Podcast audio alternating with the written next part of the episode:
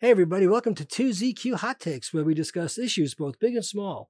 I am your host, the very handsome Tim Kirk, and this time I'll be reading from my semi-autobiographical novel. I'm just making it up as I go along, and things have not been working out as well as I intended. Chapter nine thousand two hundred twenty-three, Temporary Friends, Part two, Pleasure Island. I have to say that I am not one to have a transactional disposition to life. I feel it cheapens our shared experiences and puts a price tag on everything, which reduces existence to numbers that are counted by and matter mostly to boorish Philistines.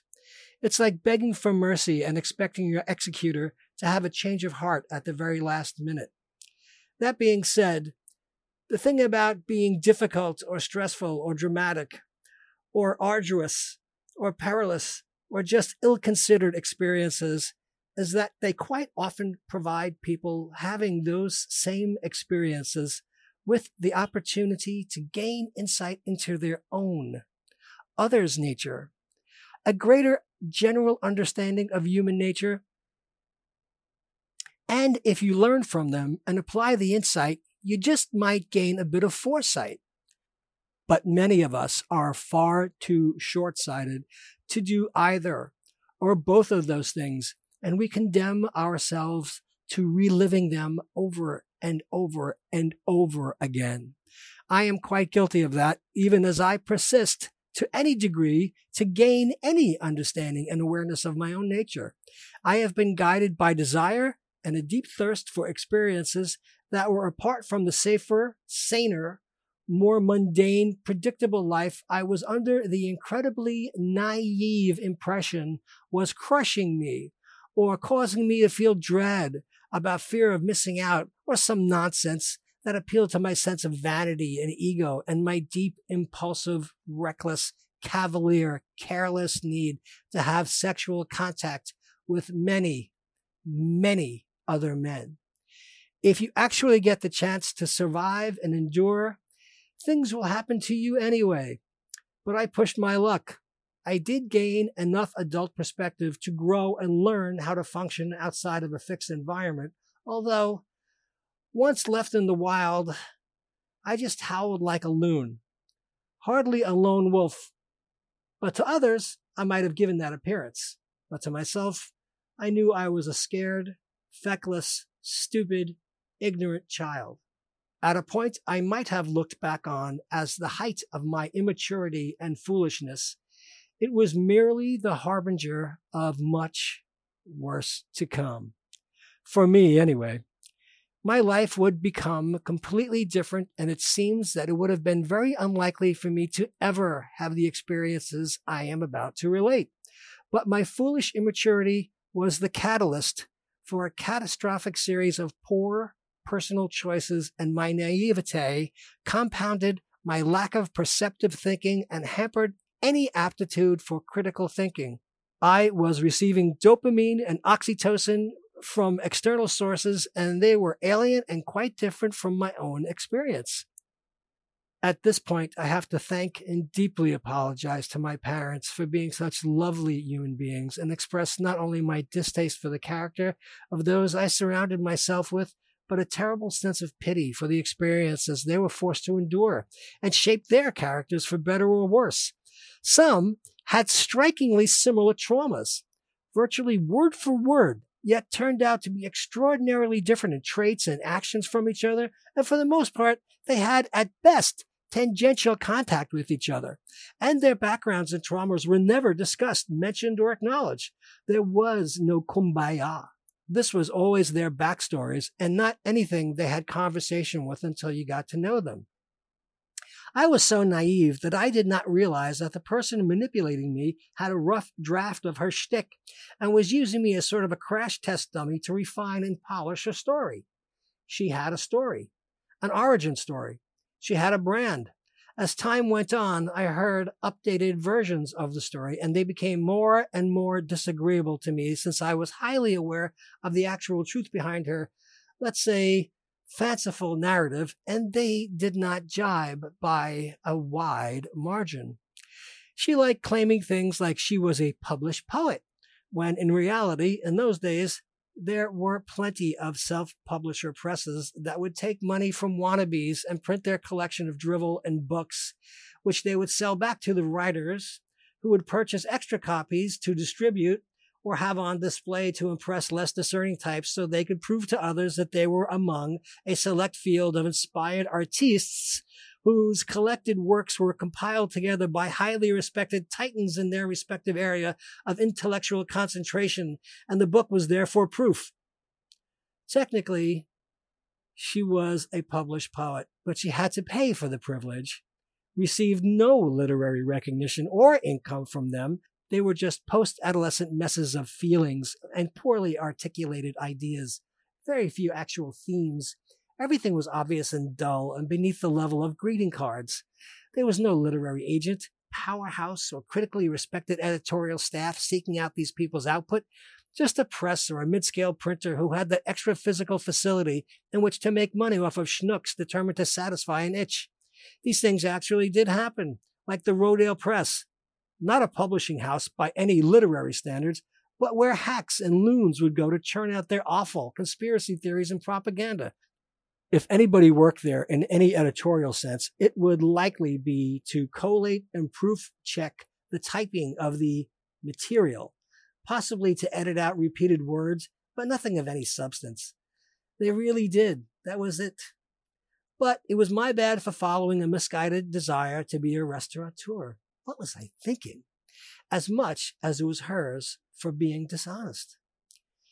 Sleaze to me is mostly something I ignore, except when someone or some people do something sleazy to me. Suddenly, my inner sense of righteousness is awoken, and I am livid.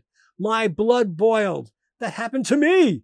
And I pictured myself as a lone wolf howling in the wilderness of a place where I was still fucked up and searching for direction. I never received that direction, but I did eventually climb up and out and escape from that sewer. The thing it does help to do, like knowing what you don't want versus knowing what you do want, is it helps you decide and clarify what your values are. Some things you are fine with, but there are some things where you draw a very hard defined line. You don't cross that line, and if someone else does, that is a trespass.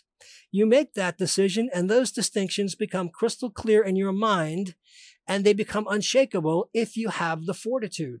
A lot of us are never tested, and it is a good thing because most of us aren't prepared to deal with the underbelly of life.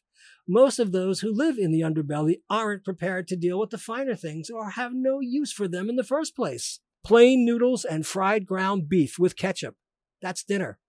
And I actually knew someone I did not particularly want to know who preferred fried ground beef and plain noodles with ketchup as his most frequent evening meal. He also, coincidentally, expressed himself crudely and with violence. Imagine that.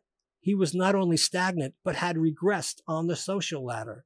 I did not know that he came from a highly abusive, dysfunctional background where his, for lack of better words, father thought it was amusing to moisten his finger by sticking it in his mouth, then place his moistened finger in an empty light bulb socket where the fixture was in the on position and grab one of his children's shoulders while they were eating breakfast and using a metal spoon.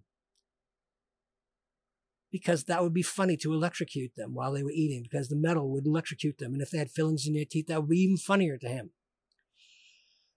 Then, in uh, what seemed to be a very uncharacteristic show of humanity, the abusive father took this fried ground beef, noodles, and ketchup guy in after the ground beef guy's parents were killed in an auto collision, which left him homeless and wandering the streets to fend for himself at the age of twelve. Really? That was his father's good or fun side, doing that, that act of kindness. This is not a story with any happy endings, and for myself, it was a relief to extricate myself from a horrid mess of backbiting, drug-addicted, conscience-free, nihilistic, pleasure-seeking, hedonistic, ethically challenged, dishonest, atrocious, larcenous, culturally illiterate, mentally unhealthy, self-centered, obnoxious low lives, constantly generating ill will. Like the cast of Seinfeld before their retribution comeuppance at the end, but on steroids and to the nth power. I had the bad fortune of becoming entangled with and stumbling into a demimonde of depravity. I felt like Pinocchio on Pleasure Island. I was a stupid little boy who was disobedient and played hooky from school. Precisely. What an idiot. I certainly was, to put it kindly, a donkey. I was fortunate enough to make my escape, but only after experiencing something I would not wish on the vast majority of people. It was like being in the terrible jail of the mind and spirit while being obligatorily affixed to a rotting corpse, in the figurative sense. And to them, it was business as usual. Everything was fine. Everybody goes through life attached to a rotting corpse. What's your problem, Mister Big Time? Too good for the stench of rotting corpses? Oh, la-di-da, you fag. This is the way of things. C'est la vie. And this, unknown to me at the time, or should I say unbeknownst, was on its way to become the coda to the death of someone else who succumbed to a heroin overdose in a basement by himself. Yep, two people in my life that I know of for certain died from heroin overdoses in basements. I don't know if that is a thing, but it was in my life. So to me, it is a thing. And a lot of other people I knew died from drug overdoses, and I don't know exactly where they died. And I still mourn a few of them because they were good friends. And others, I just shake my head and sigh because, like the guys who died in basements, everybody saw their demises coming. Meanwhile, I'm dealing with bi-curious buddies who wanted to cheat on their girlfriends and fiancés with me.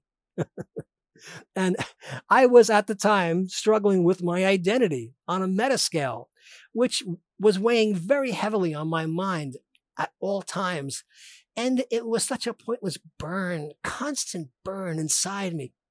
But it was made worse in terms of mental and emotional stress when compounded with my day-to-day experiences in hell. I knew, and I know, some bad people. I don't know if they are still alive, but they were bad, bad to the bone. I assume most of them have perished. Others could be in prison.